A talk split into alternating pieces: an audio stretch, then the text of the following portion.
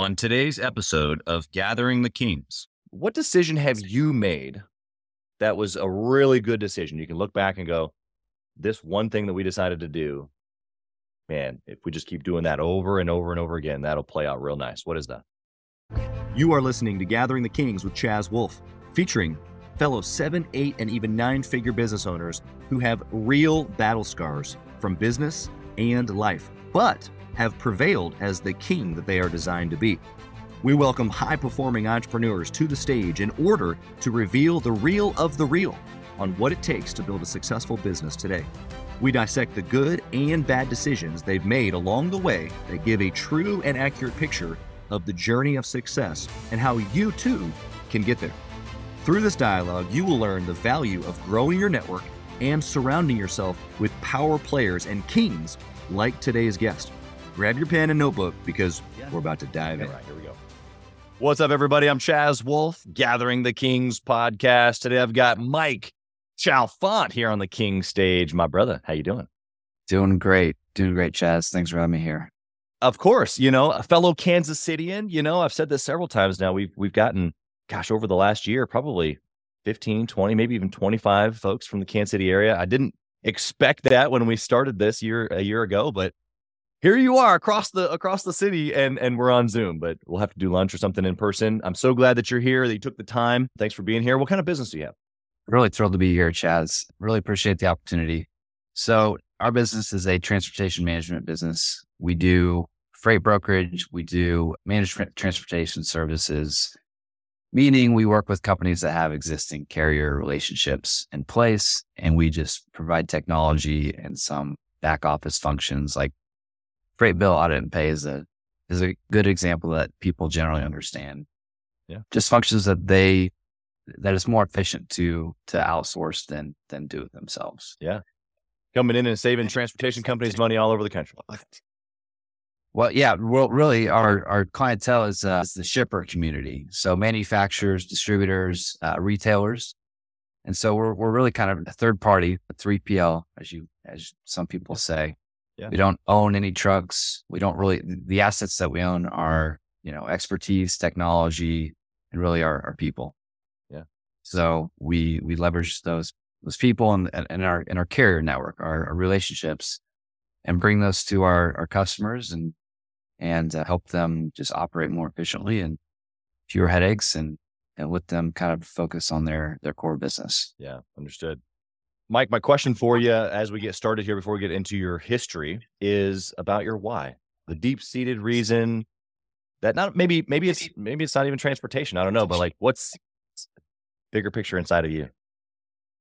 Yeah. So look, I I for me it's just let's let's do a good job. Let's provide real value to to customers and, and you know try to try to bring that value to as many customers as possible make their lives better and and make some money along the way.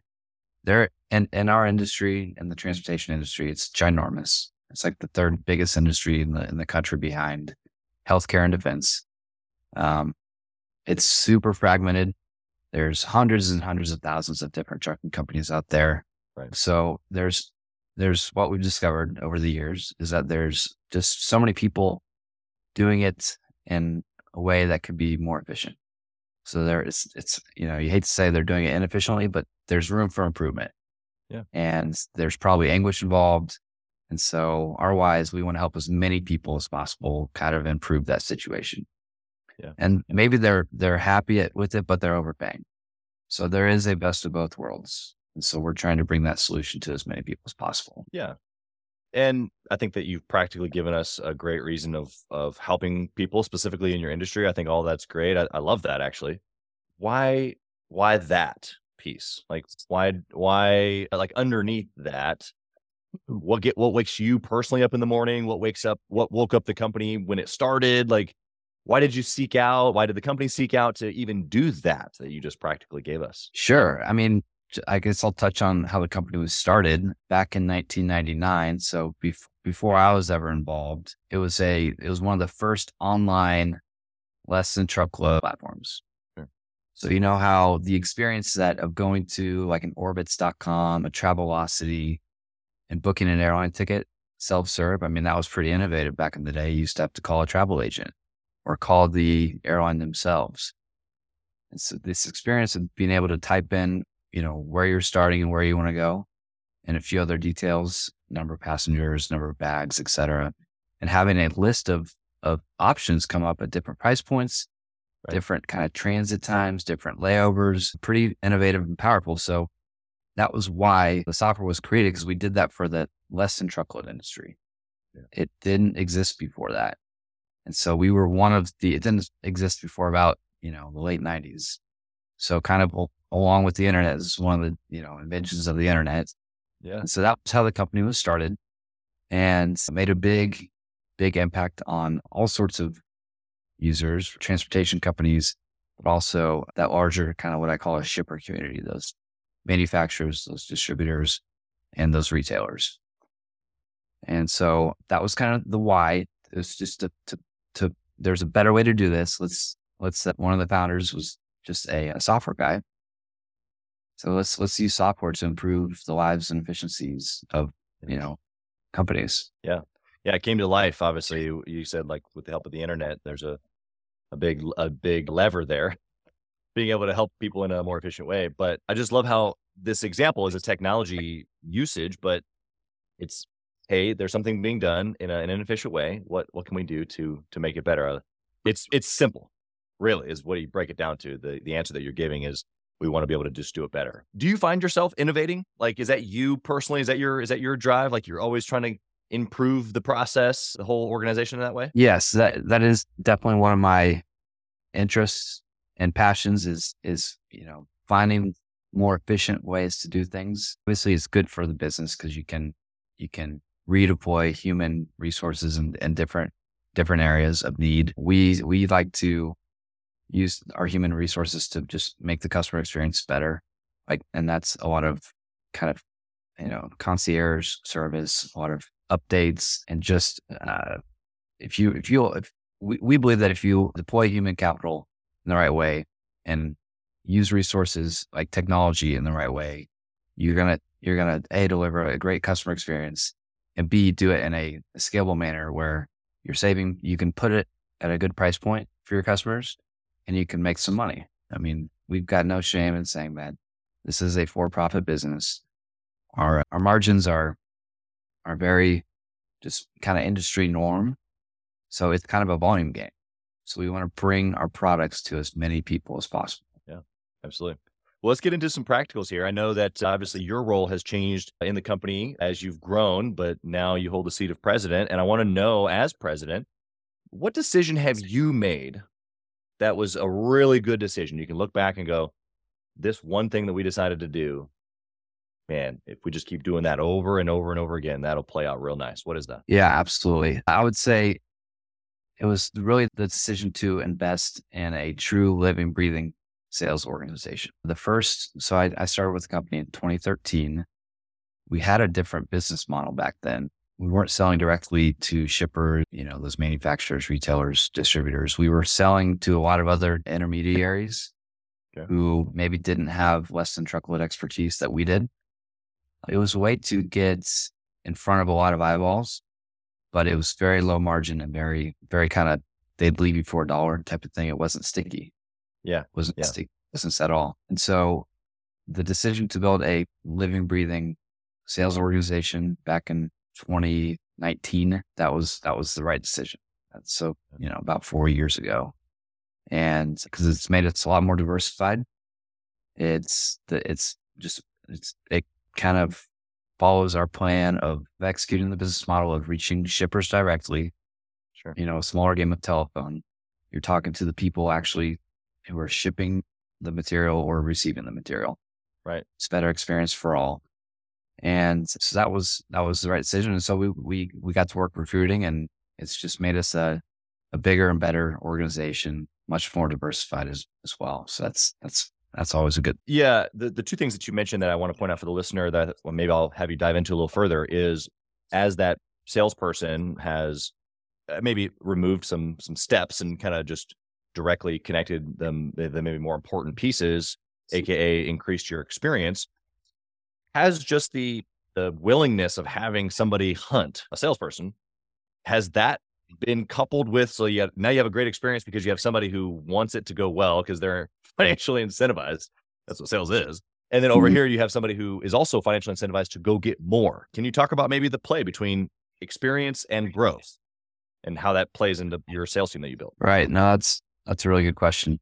Um, so our kind of take on that is our salespeople are involved in the actual execution of of the transactions. Yeah. Certainly at the beginning, and as things scale up, and, and with with larger customers, we bring in account management, and the account managers are managers are trained very you know closely and and on what those kind of customer expectations are. And by now, we we treat most customers the same, the same, you know, the same standard operating procedures that we kind of create created, that you know, the MFWA per se. And so, when the salespeople see the account management team executing in similar manners that they would with the same, you know, high level of care, Mm. we have a we kind of have a, one of our core behaviors is having a high gas level. It stands for stands for give a give a shit. I don't know if I'm saying that Yeah, the yeah, you're good. but it's one of our core behaviors is having a high gas level. And so when our salespeople see our account management team have that high gas level, Mhm. it kind of frees them up to go to to kind of you know leave the nest and go and go find more customers. Yeah. Yeah. You're what you're talking about is a huge tension point between ops and sales in a lot of organizations. You have that handoff to the fulfillment side. And the sales guy is like, man, if you screw this up, you screw up my commission. Right. Well, that's the other thing. We we we incentivize the account management team on on the results, so they they have a piece of the pie, and so they if if their work results in more or less business, they will be affected by it. Yeah, yeah, which is in alignment with the sales guy. So you're right. The more confidence you can give to the sales guy or gal uh, to to hand it off and and go get some more, then then you you pretty rapidly start growing because you've got a hunter in the right in the right seat doing what he or she should be doing, hunting new. Yep. That's absolutely true. I mean, so we, when we recruit people and we're interviewing them, we tell them that we don't want them to have any, you know, artificial glass ceiling. We will provide as much account management support as they need based on the, the business coming in. And, and it's, but it's up to them to go, to go get it and warrant the need for that support, right? That's right. Our, our biggest rep has two basically full-time people helping them. Yeah. And so, and we, we love that. It's a great situation. Yeah, it, it- you're right. It's a great model. Actually, I want to just mm, clarify one quick thing for the for the listener. Basically, you know, think of yourself as a business owner by yourself, going and growing, and eventually you made an initial hire and then a, a second hire, and typically those first initial hires are generalists or or even admin to get off some of those you know easy tasks that can just be repeated, which is exactly what.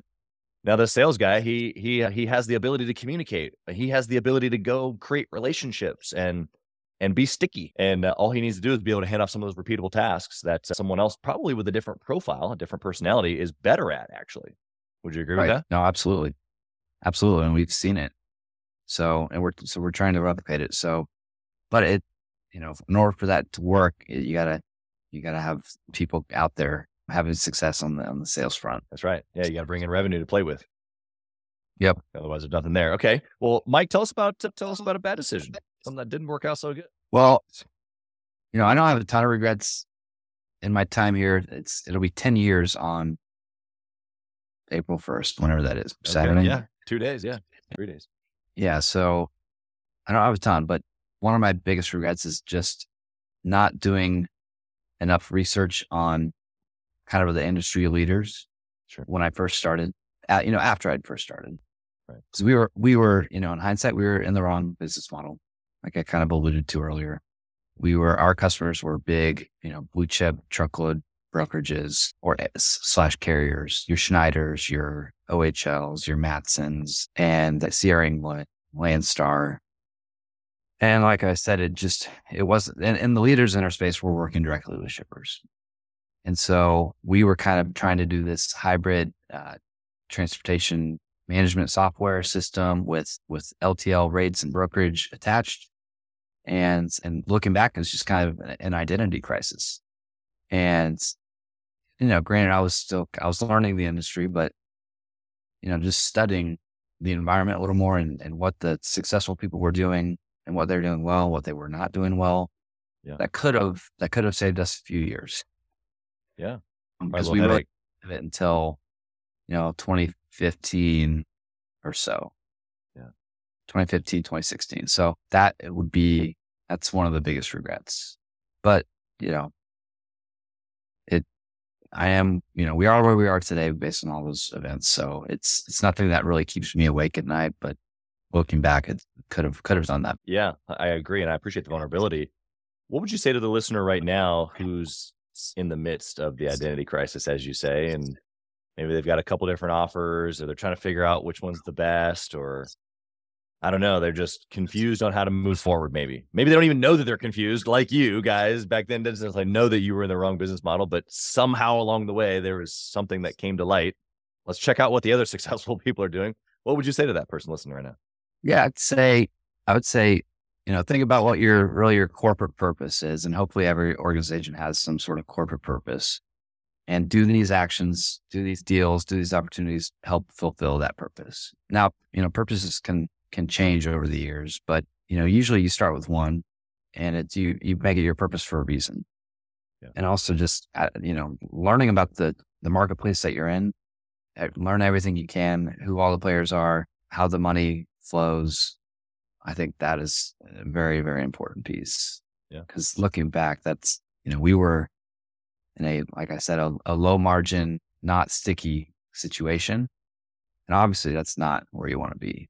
Yeah, not. So I think just generally, you know, studying industry, studying how the, how the cash, you know, changes hands is, is always a good thing and, and helpful as you build your, your business plan. Yeah, it's almost like um, you know, for the listener, there's like a there's a little bit of a matrix. We've got you know, box one, two, three, four, and box one is the AA. It's the sticky and high margin. And we've got over here we've got sticky but low margin, and over here we've got high margin but not sticky, and then over here not sticky or you know high margin. And we're trying to get rid of all of it really, except for sticky and high margin. But some of those box two and three are you got to play in that box sometimes what would you say to that for, for like your your business or what would you say to the listener who's maybe kind of contemplating how to get rid of that that maybe that fourth sandbox You do have to play in that box sometimes. It Doesn't have to be forever. And usually there should be some sort of, you know, benefit from like non-monetary benefit that comes from that. Like we, you know, we sometimes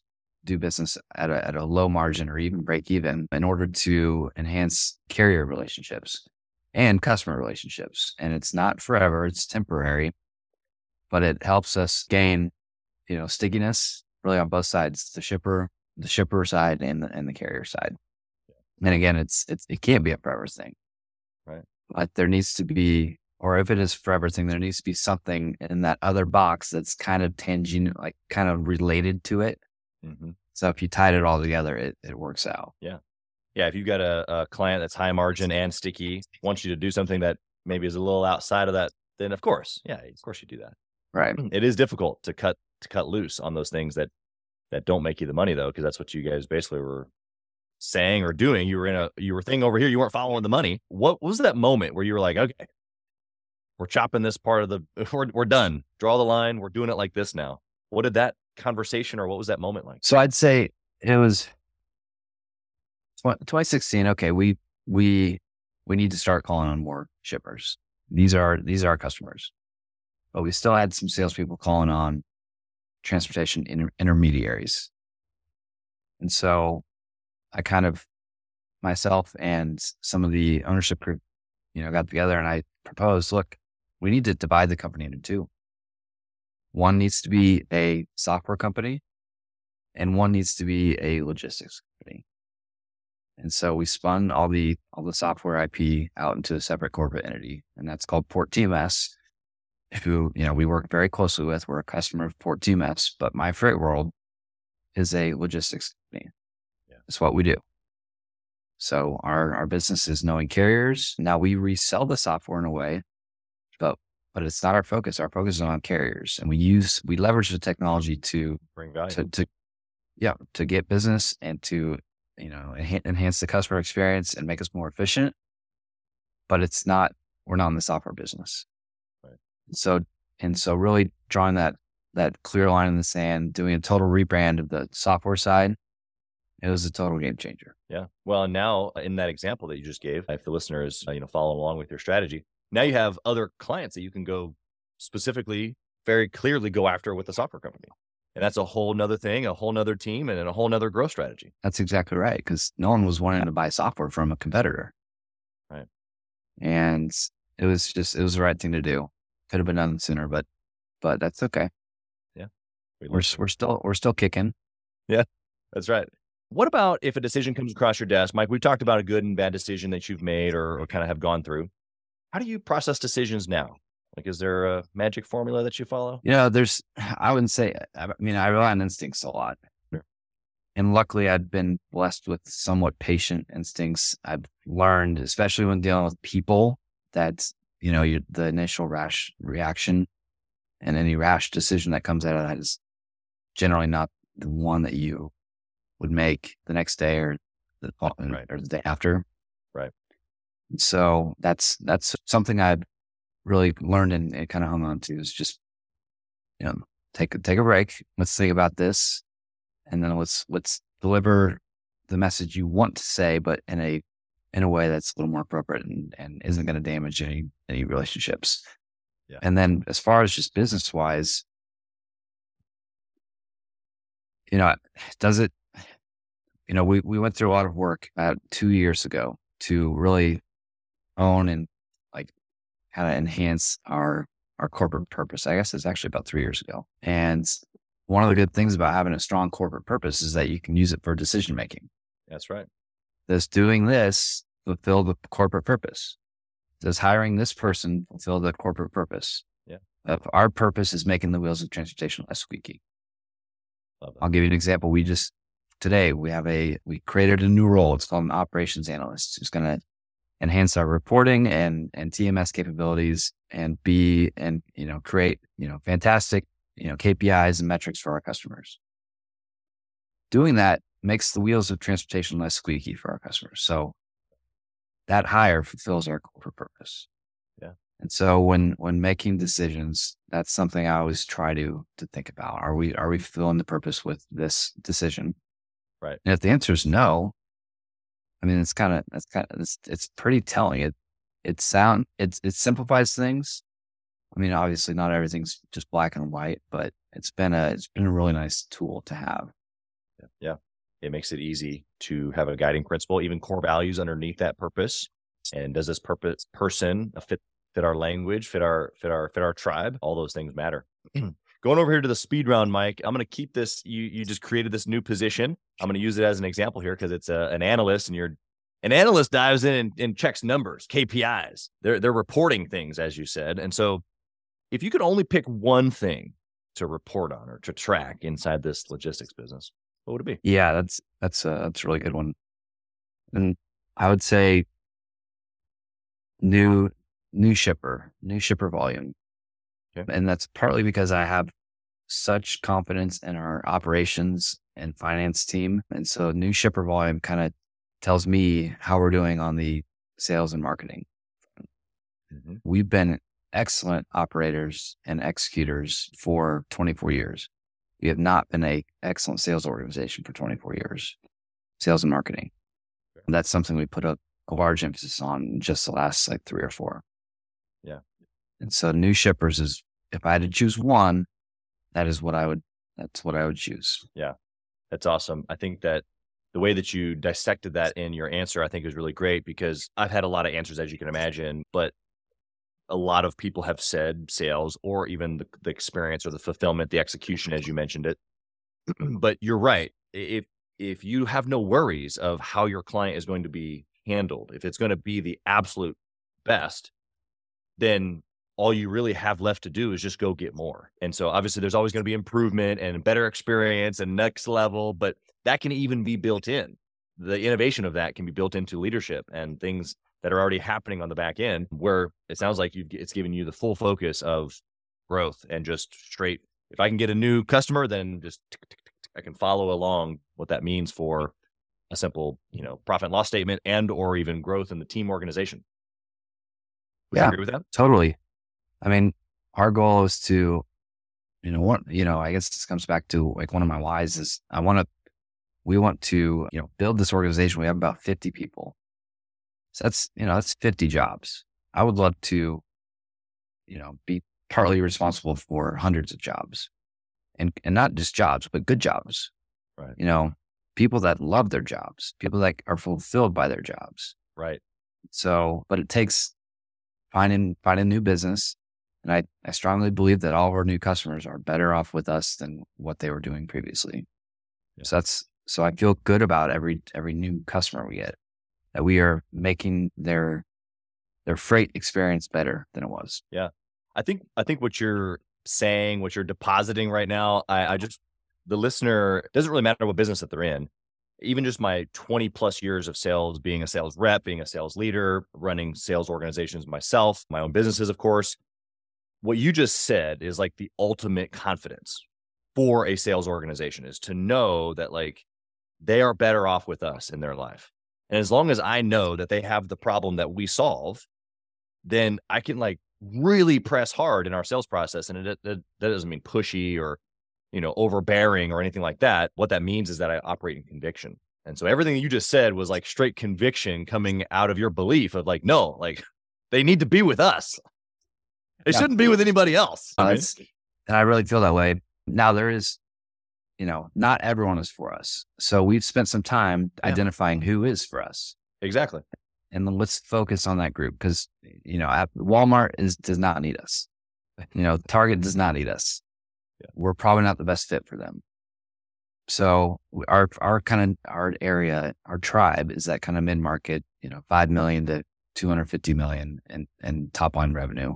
We have a couple billion dollar customers, and we're doing some things to add value to to that to that group. But our our really bread and butter is that kind of mid market. yeah And so we take a look at, you know, what kind of commodities these companies produce, their how many decision makers do these organizations have in their shipping department, and uh, you know what what what are what are shipping volumes. And so those are some of the things that we look at to figure out, look who who's out there that we can really help. And once we've identified that, we we try to we try to show them what it's like with my freight world. Exactly. Yeah, it just gives it breeds the confidence. I mean, we're talking about sales, really the the bottom line of what what it takes to be successful in sales. Yes, communication and and all the tactics, but it's confidence. It's belief. You know, those things breathe like in and out constantly through a sales organization and you can tell if someone is uh, is on the dying bed, you know, of the sales world, you know what I mean? Yep. Yep. That's how that's how it rolls. All right. Next question is what book or maybe resource would you recommend for a business owner listening today trying to grow? Yeah. Okay. I would say a book called Clean Slate, and it's by Sean Storms. Okay. Haven't had a copy. There you go. Like it's on Amazon. I I heard Sean at a you know a mastermind group, and I was blown away. This book is about a it's it's very large into corporate purpose, finding that true north. It's really big on you know operational efficiency, efficiency getting getting rid of waste and rework. He's a big Deming guy, the, the Japanese businessman who just was you know wizard at efficiency, and then he's really really big on demand creation. And he compares a lot of B to C companies and brands and kind of challenges the B2B companies to to create that type of demand. And one of his sayings, and this is really what kind of woke me up, is that if you need salespeople to sell your product, that means that there's no demand for it. Mm. And so I, when he said that, uh, my eyes kind of opened up and and it was like, okay, well, that is a very interesting point. I mean, taking that literally is is maybe a bit much, but there but there's Right. some truth to that. And so it kind of you know kind of woke me up. There's there's some things that we can do better to to drive more demand. He's big into you know turning his turning the sales team into really like scouts Mhm. listening to the customers, searching for that unspoken need. And if you can find that unspoken need, you're going to be able to create really a better value proposition than you had before. Right.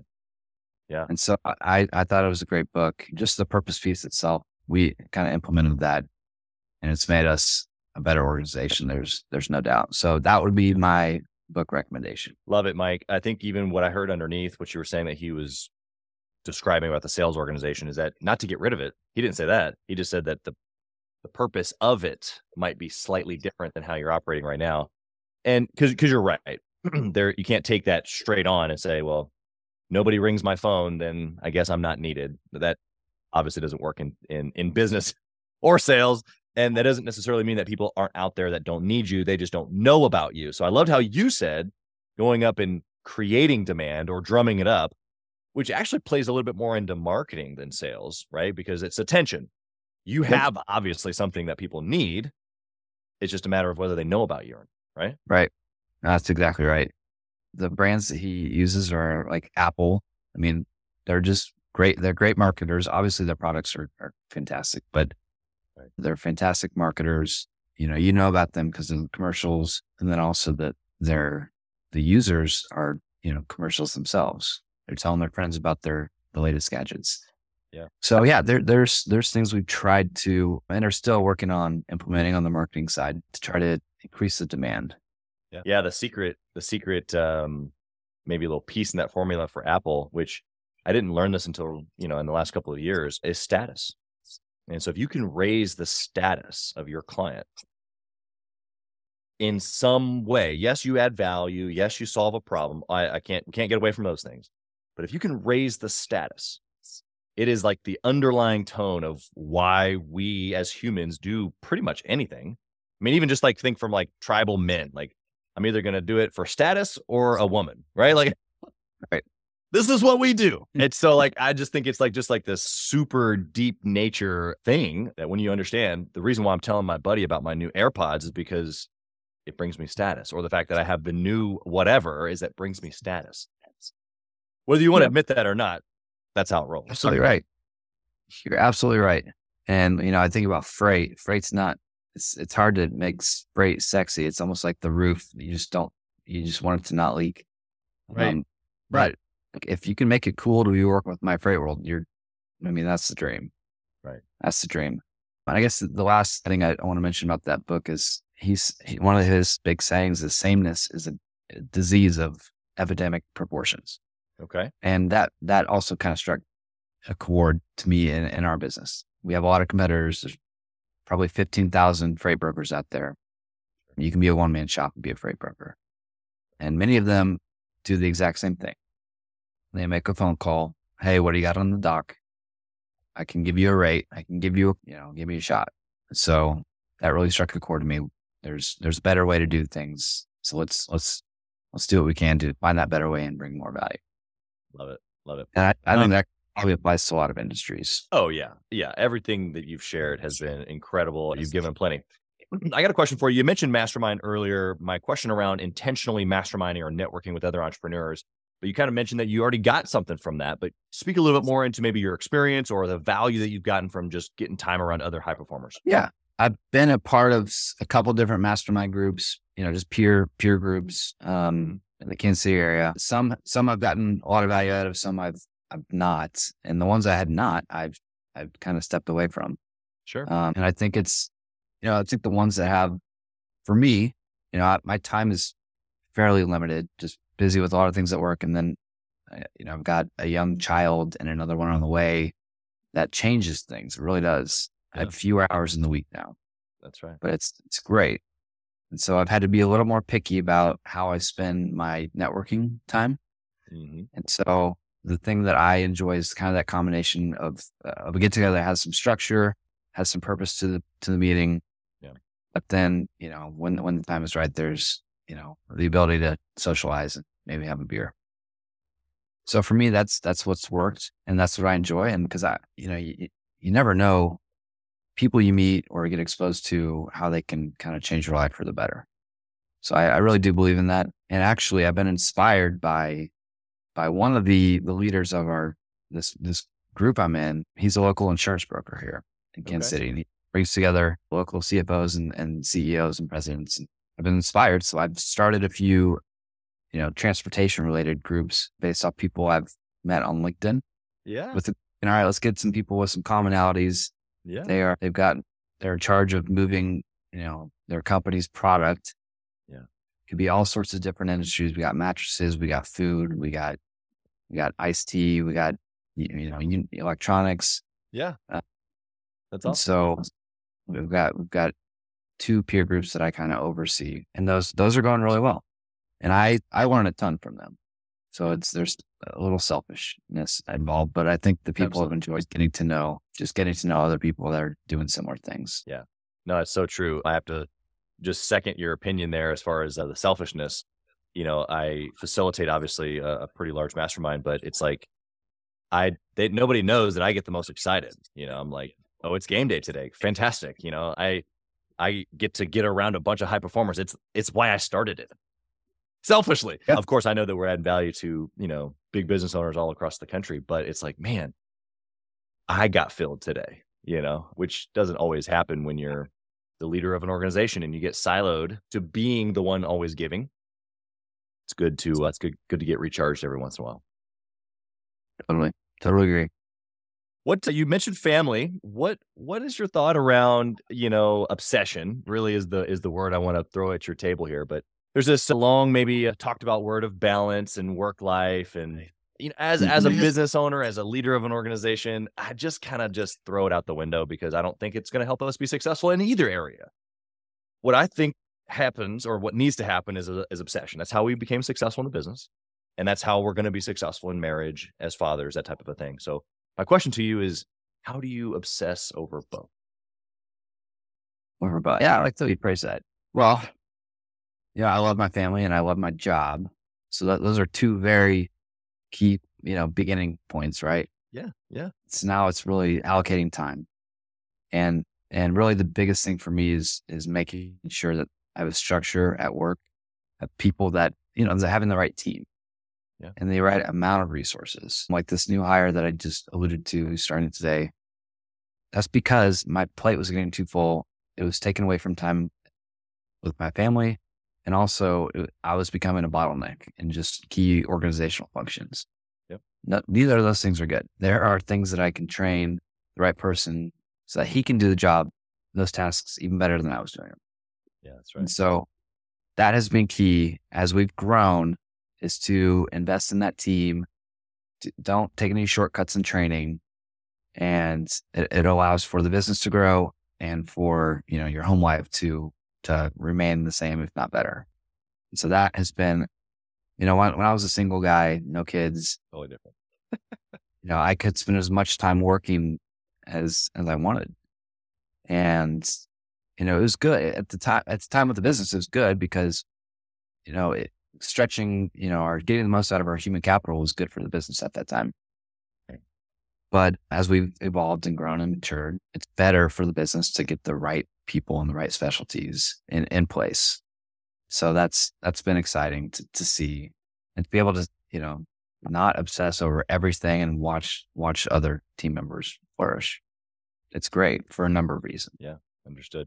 Well, I appreciate the just a, such a systematic answer. I think that there's a lot of business owners out there that don't think like you in that way, and I think that they're you know flying by the seat of their pants, which is oftentimes as as leaders do, and probably how you maybe even felt before hiring this individual person. You gave a little snapshot there of a little tension, a little stress, and it's actually an indicator. So I love how you said that of like, okay, it's time for the next hire, it's time for the next investment, whether it be training the team, grow, whatever it is because you have to hold on to what's important on the other side. I completely agree with you. And if you don't, because that's that's that's that's the that tipping point that where you hired this person is where some people just don't.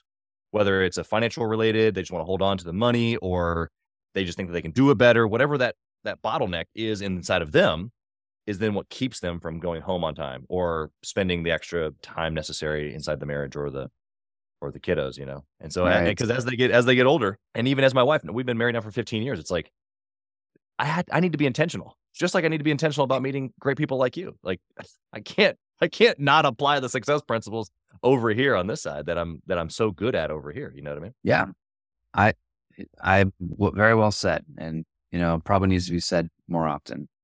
You know, at least in, in inside my own brain. I think. Well, also I love I love the vulnerability.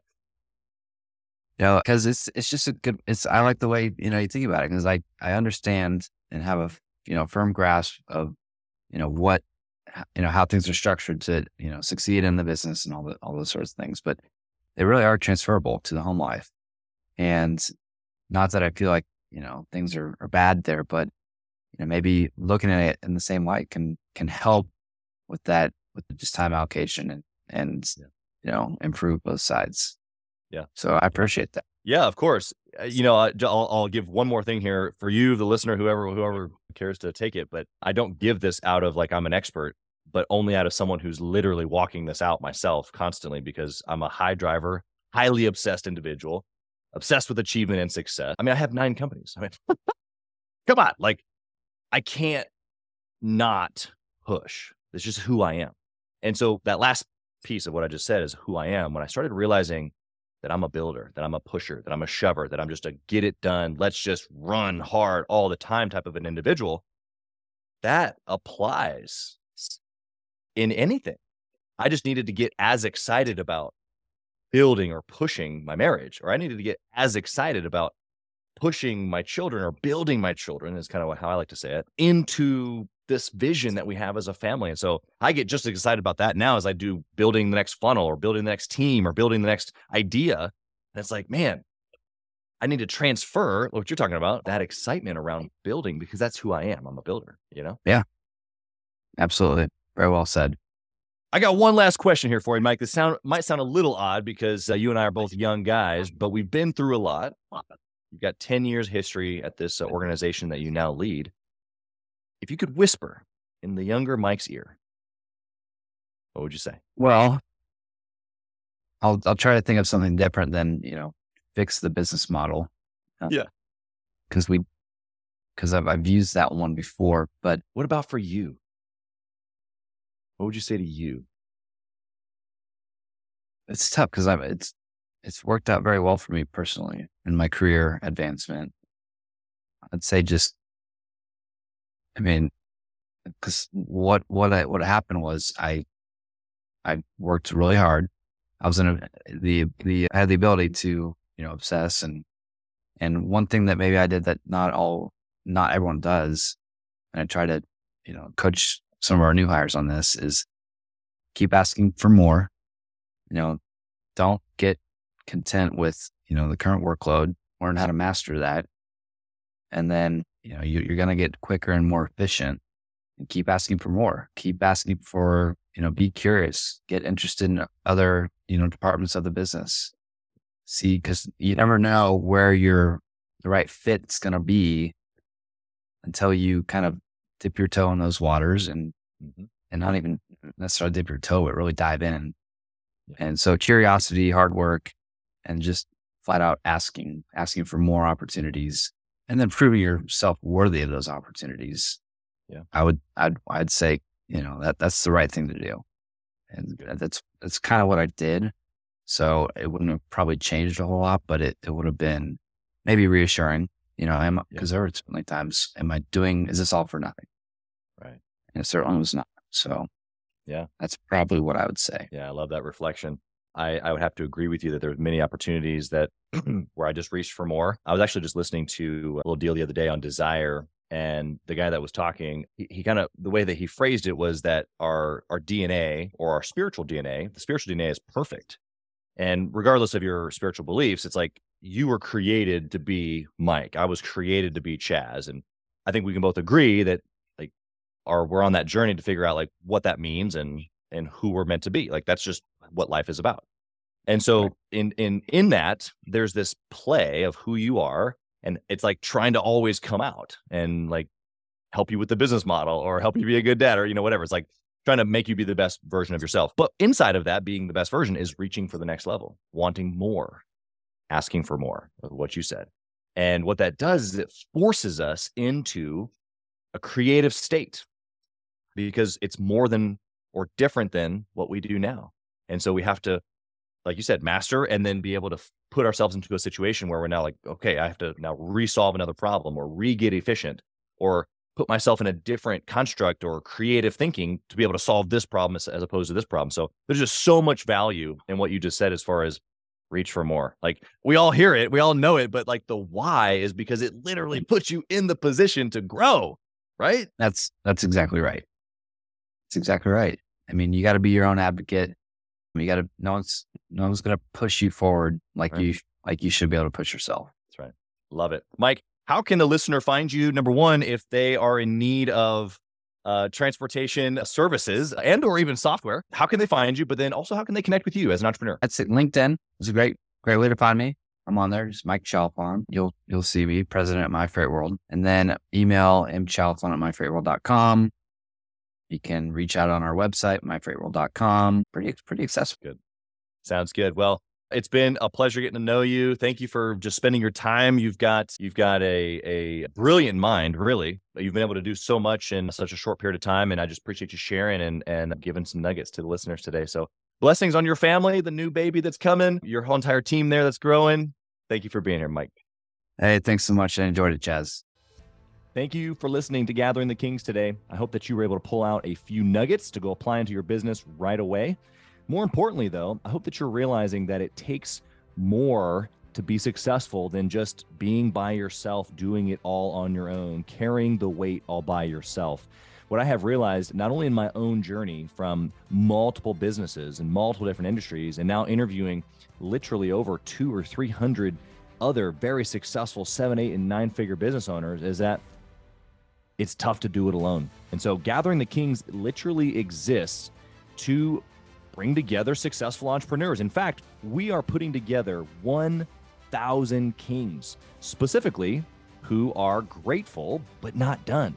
We're intentionally assembling kings who fight tooth and nail for their business, family, and communities. And here's what we believe that in the pursuit of excellence in those areas, that it ignites within us the responsibility to govern power and forge a lasting legacy. So if that relates and, and resonates with you, and you know that you need people around you, sharp, qualified, other very successful business owners, I want you to go to gatheringthekings.com. I want you to take a look at what we're doing and see if it makes sense for you to be part of our pursuit to 1,000 kings. Talk soon.